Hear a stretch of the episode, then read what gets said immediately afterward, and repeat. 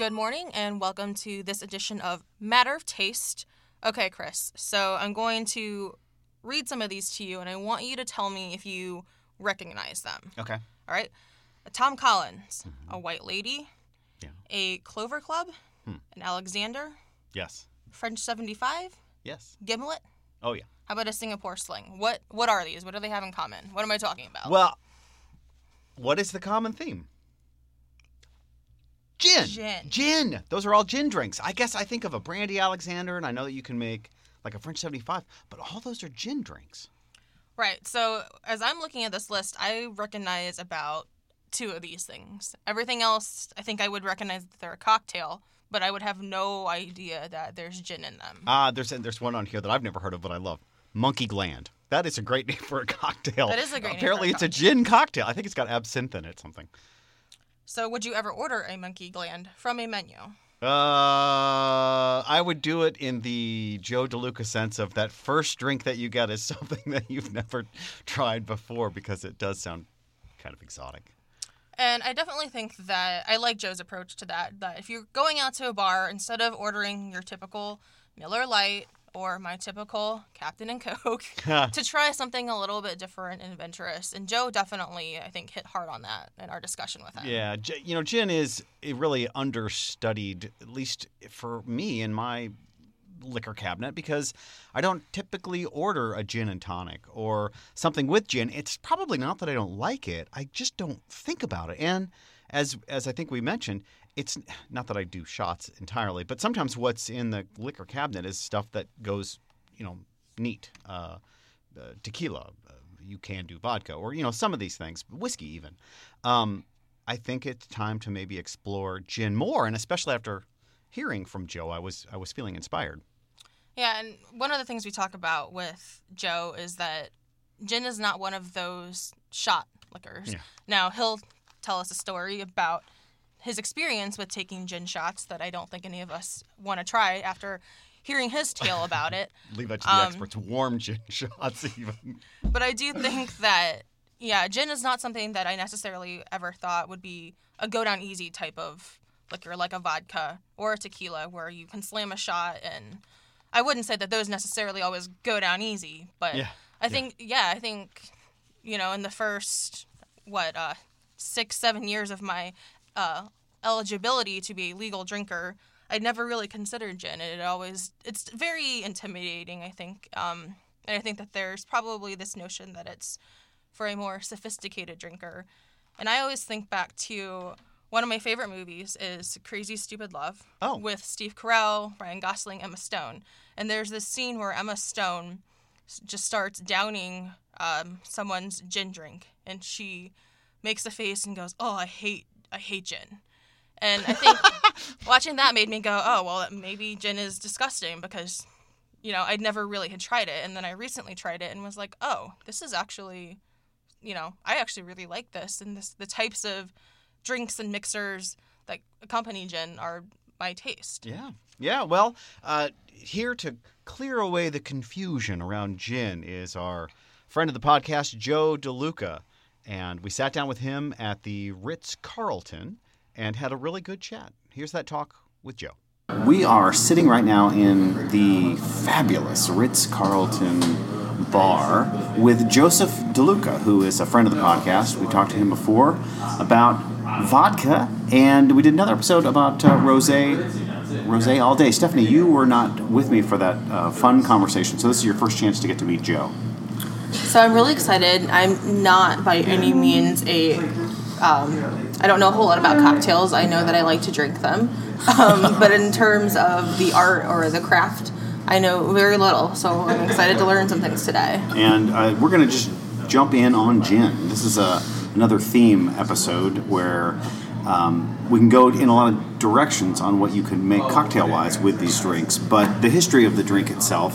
Um, I, I- I just, Joe, I know you've got a story about the history of the drink, and the only one that I can think of right now is uh, gin and tonics were derived because they had to put quinine in the water to keep mosquitoes out of the I don't know Suez Canal or something like that. Am I, am I off base on that? No, no, you're, Okay, all right. extraordinarily close. As uh, you know, as the, the British who really give us the gin that uh, we're mostly familiar with today.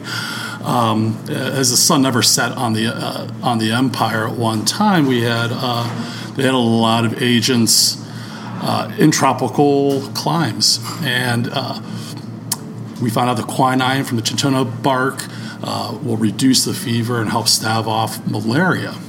Um, and because you're so far from home and you're miserable, um, you need a little gin to get through the day. So the gin and tonic is born. Uh, tonic being it was it was a tonic medicine by using uh, quinine to help alleviate uh, alleviate the symptoms of malaria. And then you add a lime, take care of your scurvy problem with a little bit of vitamin C, and, and the gin and tonic is born. To your health. To your health. exactly. Absolutely.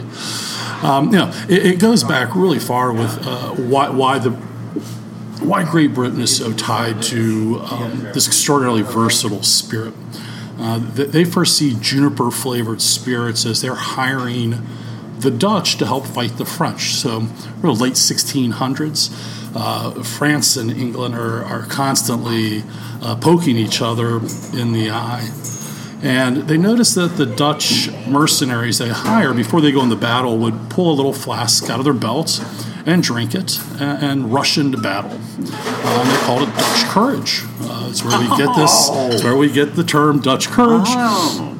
Um, and so, of course, being a good Brit, hey, can I have a little of that, buddy? And what they were drinking was a, a, a, a spirit category called Genever, which is related to gin, but is, is different, has this very malty flavor, almost like a scotch, with just straight juniper in it. No other botanicals to round it out. And we still see it produced today uh, in, in Holland, uh, the Netherlands, um, and we call it Genever.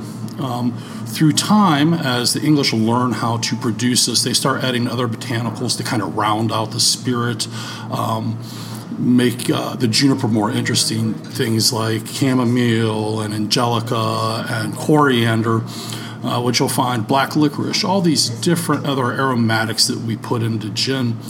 Um, they liked it so much that they deregulated the production of it um, in the beginning of the 1700s. Uh, this again was to poke a finger in the French eye because what was the number one spirit in England? Well, it was cognac out of France. Oh. So they figured, hey, let's deregulate gin. And so everybody starts making gin and everybody starts drinking gin. And we have what was referred to now as the gin craze of London, where three out of four households were somehow involved in the trade of gin. And it became extraordinarily inexpensive. It was cheaper to give your child gin uh, than oatmeal for breakfast before you sent them off to uh, the Woolworks for a 12 hour workday. Whoa. This is the 1700s? 1700s early. This is pre-revolutionary. Um, this becomes a national problem, and they try to pass laws because everybody is drunk all the time. Uh, the distillate wasn't really good either, and so from Genever we have this new product out of England called Old Tom Gin, and it usually was indicated by a black cat. And what it was was sweetened gin. You add some sugar to it because it makes the medicine go down. The distillate wasn't really pure it was so bad that you could walk down an alleyway anywhere in London. If you saw a black cat placard hanging on a, a wall, uh, women and children weren't allowed in bars, but they could walk up to that placard, put their little half shilling into it, and out of the cat's mouth was a hose, and they could bend down, and the bartender inside would pour the gin from the inside of the bar out to the outside of the bar, where you waited with mouth open to get your little snort of gin. I've never heard of such a thing. That is bananas. Yeah, they, they had uh, 50 years of just sheer uh, drunkenness um, from so much gin being produced in London, very low quality gin, and the poor. Uh, especially as the Industrial Revolution is about to kick off in England. This is pre Pre-colonial. rum and pre rum trade happening. Or Uh, we're well into the rum. Yeah, we're probably in, well into the rum trade because we've had uh, we, we've established our, our sugarcane facilities uh, to make white sugar on the islands, and that byproduct was molasses. Uh, that is what causes rum to become this huge uh, trade stock. Uh, so this is concurrently happening with it. We see rum production or rum consumption going up in England at this time as These, well. these folks are drinking this uh, gin straight. Safe to say. This is, uh, yes, it, straight uh, and probably in punches. Um, so Oh, okay. punches would have been uh, a precursor to the mixed drink in America, but punches were very popular ways to imbibe in England during this time. Um, and gin would have been one of those spirits that you would often find in a punch. Gin is not anything I think people doing shots of. And I know shots is a, I don't know, it, it's the way people consume alcohol in bars these days, but it's always going to be vodka shots, rum shots, tequila shots. I've never seen a shot round of gin being bought, but maybe not in the right bars. Well, I don't know. yeah, this is an appropriate place to tell my gin shot story. um, of, yes, I ruined gin night many years ago uh, by doing warm gin shots as one of our rounds. Yeah, not a good idea, but You had a gin night. gin night. I, I- I ran with some uh, bartenders in college who, about once a quarter, they'd go out for gin night, and all you could order was gin drinks, and we would bar crawl. And when my round came up, I was like, "Warm gin shots for one and all." Um, it was, uh, and that was pretty much what we refer to as the end of gin night in college. Um, you know, gin is gin is tough. It- it- it's juniper forward. If you don't, you know, juniper is an ever is a member of the evergreen family, so it has this very pine tree Christmas time forward flavor. Uh, the trick with juniper, though, is, is that juniper works with just about anything. If you ask a, a master chef, uh, one of those about versatile spices, juniper is going to be in his top three.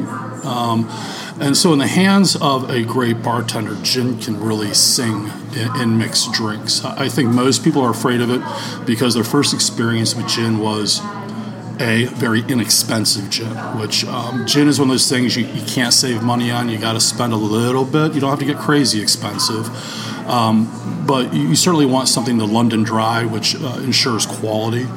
Um, and then it, it's the way that it melds with other flavors, and that bartender should be able to do it. The other thing is, you know, people start with cheap gin and probably bad tonic water as well. Maybe you just don't like tonic. Maybe it's not the gin. You know, gin and tonic's your first experience. Uh, I encourage you know anyone who is interested in it and, and wants to get over their 21 year old self uh, and their fear of gin.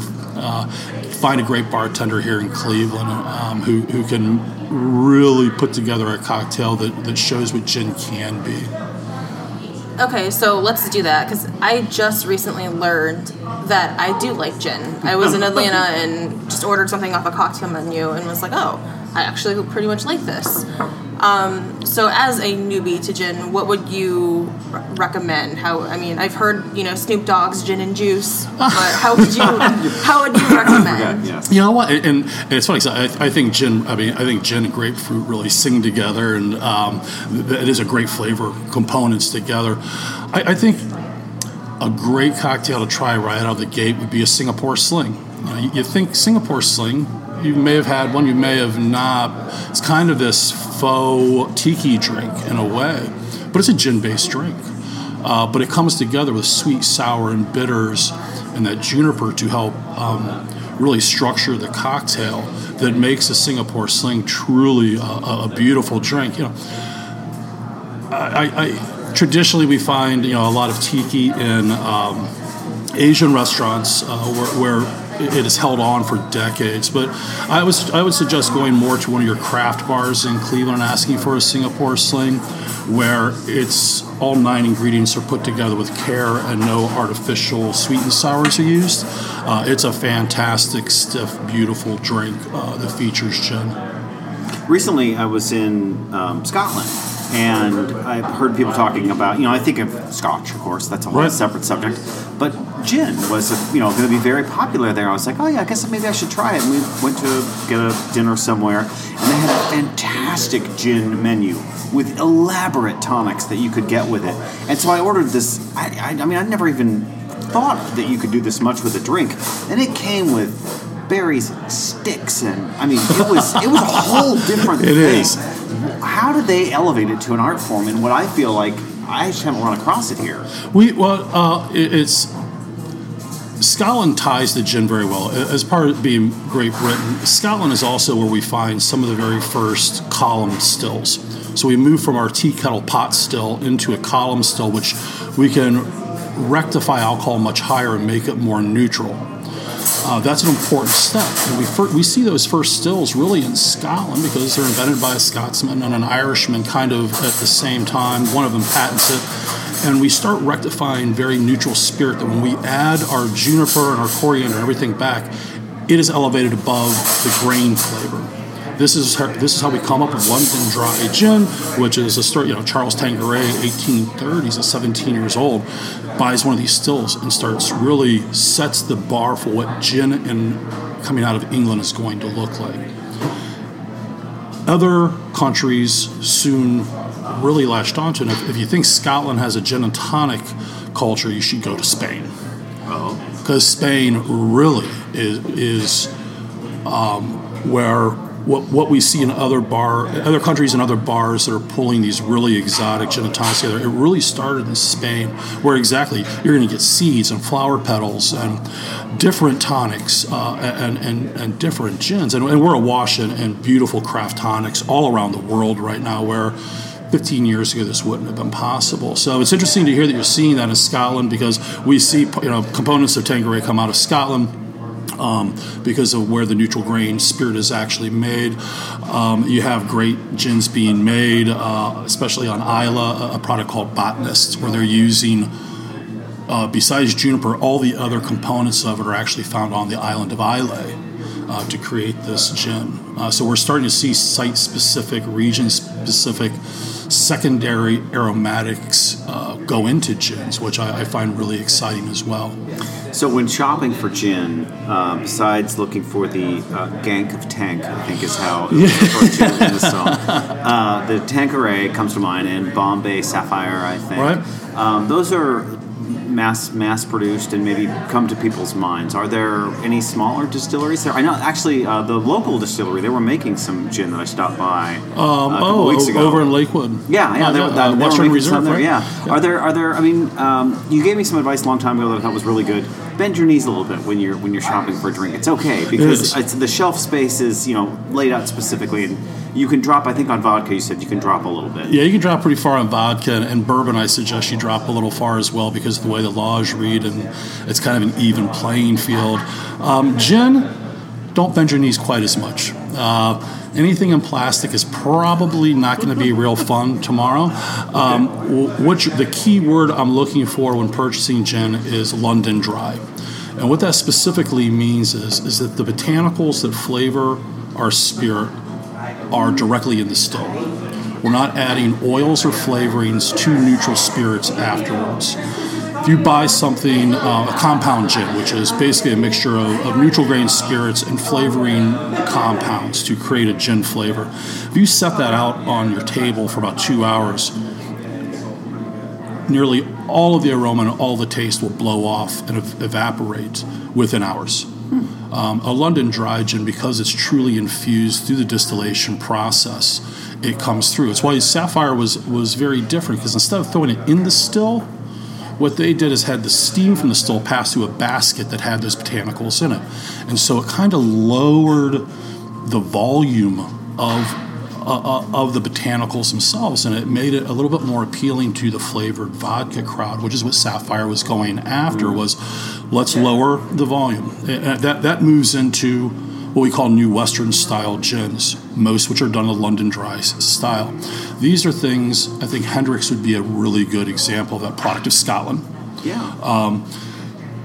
And what they've done is lower the volume on juniper on purpose and raise the volume on other ingredients like rose and make it floral and come through. Uh, Aviation Gin was really the first to do this here in the United States. They had a very floral forward, uh, I believe it's a lavender forward or it's lavender. Um, and so we're seeing more floral and fruit forward notes than juniper, and we designate those as New Western um, though they're still done in the London dry style. And London dry can be made anywhere in the world, it's not to be made in England.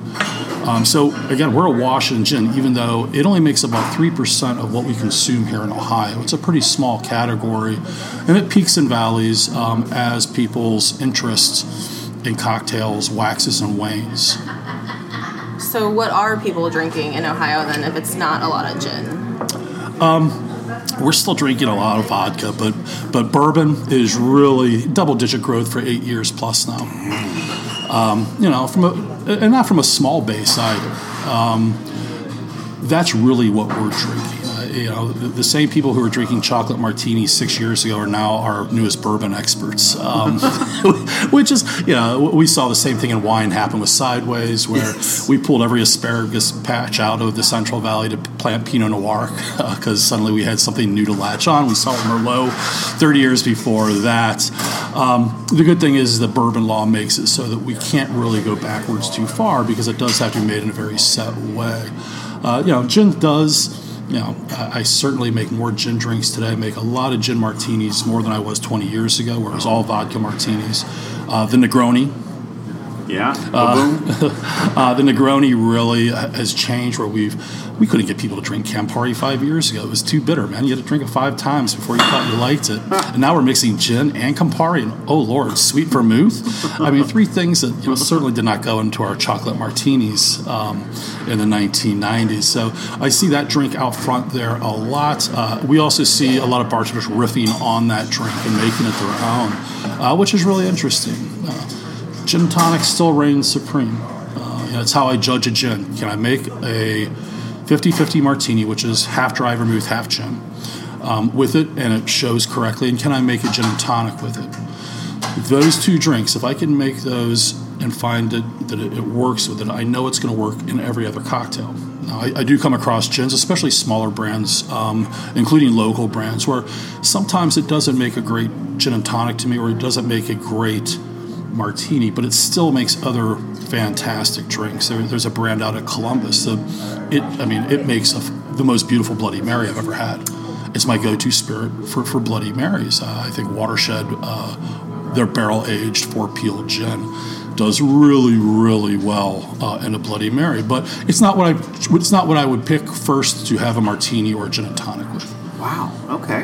Um, uh, Prohibition. I think of uh, moonshine, moonshine stills, but I also think of bathtub gin. Is Bathtub that the origin of the term, and why do people go blind? Oh, there's a there's there's there's a lot of snakes in that nest right there. Um, first off, if we look at is is juniper such a powerful flavoring agent, and you could buy juniper oil from Sears and Roebuck, which during Prohibition became their number one selling product. And that is a fact. so what we were doing is buying. Um, what bathtub gin was, we were buying probably very rough spirits from moonshiners, and because that spirit was rough and didn't taste very good, we could add juniper oil to it, and voila, we have something we don't taste the bad wood alcohols that will make you go blind, um, or uh, or the fusel oils which will make you uh, wish you were dead but won't actually kill you. Uh, juniper would cover these up. And then to cover up all that juniper and that bad spirit, we would create cocktails with lots of citrus and lots of sugar, where we have these prohibition cocktails, which are kind of clunky and not well balanced to modern consumers because they were literally being made to cover up the taste of horrible spirits. Uh, it wasn't the nuance of what mixology looked like pre prohibition, where we had access to great spirits and, and mixology was elevated like it is today. Uh, really, prohibition was more about you know, poking the man in the eye and, and, and having some fun no matter what the law said. Uh, it, you got to remember, the United States government was actively poisoning alcohol to discourage use, and hundreds of people died during Prohibition drinking denatured alcohol that they had no idea they were being served in speakeasies. Um, I, I saw an article in my notes just in the last couple of days of a prominent Cleveland businessman who died in Manhattan, uh, poisoned uh, by government alcohol that was stamped with the U.S. government because it had been denatured, but it said nowhere on the on the container that was denatured alcohol. Um, it's it's you know it's one of those things like Tuskegee Airmen and things things have come to light recently. Like our government really did this to discourage drinking, uh, and to enforce the Volstead Act. Wow, It's much better today. Yeah. Things are 21st century. Just don't, don't drink too much and don't drink bad gin. That, that's that's my suggestion. Yeah. and find a great bartender. Yeah, we, we shouldn't be searching for great bars. We should be searching for, for great bar men and women uh, who truly. And again, it's not always about the drink. It really is about the people and the service. Uh, so that's what I look for when I'm out. You know, having my favorite mixed drink is uh, who, who's the smiling face do I want to cross from the bar from me? Another great uh, point that you had is uh, that first drink you have when you get in somewhere for the night. Have something you haven't had before. Experiment. You can always go back to Pabst. Abs- whatever- absolutely, yeah. whatever Bubble, bubblegum vodka. Yeah. I mean, if that's your thing, man, listen, life's too short not to drink what you like.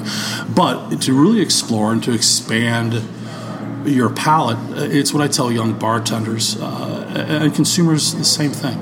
Get out there, first drink of the night, something you've never had a new grape varietal, a new beer, a new beer style, a new cocktail, or dive into gin. You know, I don't suggest you start with warm gin shots. Okay. Yes. Duly noted. Yes, and it don't even end there, actually. Just take it off the menu.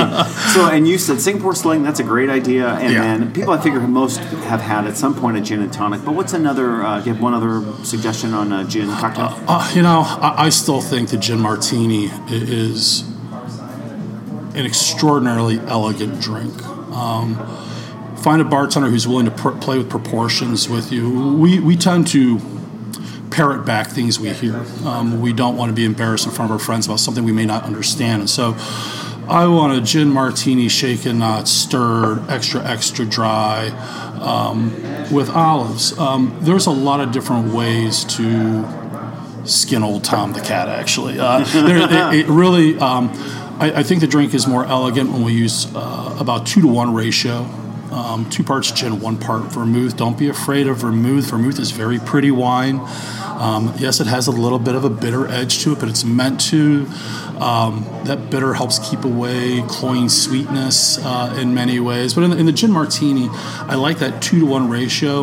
Um, early, early versions, 1890s, we see it have a couple dashes of orange bitters usually. Um, currently, uh, the one I've been riffing on most recently is uh, Lillet Rosé, which is an aromatic wine similar to vermouth. Using that as my vermouth, doing a 50 50 uh, equal parts, kind of lower the alcohol content of the drink. Orange bitters and a little bit of orange flower water. Stirred, um, so I'm not adding too much water to it because uh, you've already cut the alcohol content down, and then served with a nice lemon twist. Um, that drink, uh, just how I currently happen to be making it. I, I you know, it, changes every couple of years. I'll start drifting in my flavor profiles. Um, but I, I think the martini, again, in the hands of a, of, a, of a great bartender, they'll they'll be able to point you the right direction. Don't make them cry and ask for it to be shaken. Try it stirred first. They can always throw it back in the shaker if you need it colder with more water and shake it for you. But it needs to have that alcohol content to kind of let the botanicals kind of shine through on it. Uh, and unfortunately, you know, it is it is an alcohol forward drink and it does get warm quickly. So you do have to kind of um, quaff it a little fast. It's not a drink you want to let get too warm, or you're, you're not going to like it very much. Well, I think if folks want to find that friendly bartender and a nice location, they can find you here. When can they find you at the Ritz? Oh, um, I like to say all the time because that's what it feels like. But uh, no, um, oh, there, there's five of us here. Um, I'm, I'm here five days a week, and the schedule changes week to week. Uh, but we have we have a fantastic team up here. So if you don't find me behind the bar, you're going to find the lovely Elsie and Lauren, or you're going to find Vince and Sam, uh, and, and all of them are extraordinarily capable bartenders who'd love to make you a gin drink here at Turn. Well, Joe DeLuca, thank you once again for sitting and talking with us, and uh, to your health. Cheers. Yeah. So that was our conversation with Joe DeLuca over at Turn Bar and Kitchen over at the Ritz Carlton downtown Cleveland.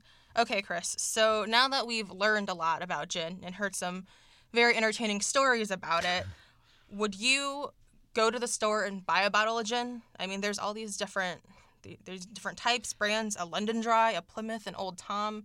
How do you know what to get? Well, I think I definitely would want to talk more, eh, like look more closely at the bottles. There are a couple of labels that, like Hendrick's, comes to mind. Of course, um, Bombay, Sapphire, like some things seem a little familiar, but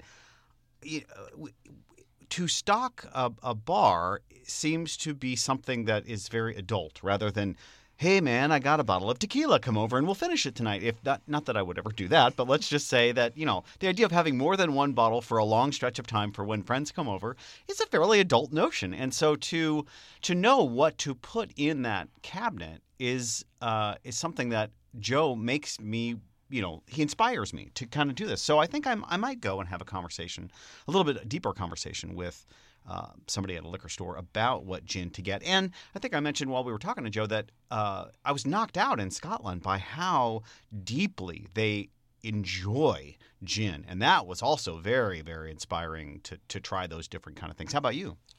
Well, I definitely don't really have a stocked bar at my apartment. My boyfriend usually keeps a selection of beers in the fridge, usually a Miller Lite type of beer, ah. and then we usually have a bottle of Tito's um, maybe some some tequila, things of that nature. So we definitely don't have a very sophisticated stocked bar. But I do think it's interesting, especially now that I'm learning that I like gin.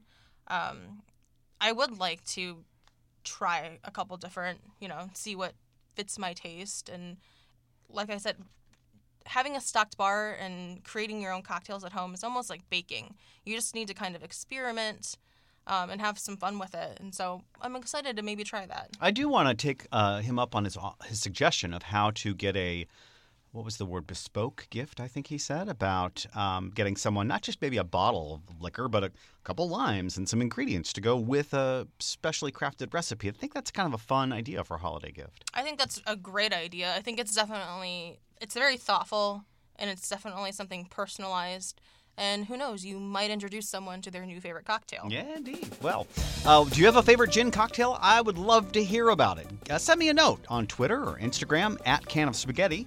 And if you have any brands or any types of gin that you think that we should try, you can hit me up at Seventh Inning Steph on Twitter. Thank you so much for listening to this episode of Matter of Taste Cleveland. We'll catch you next week.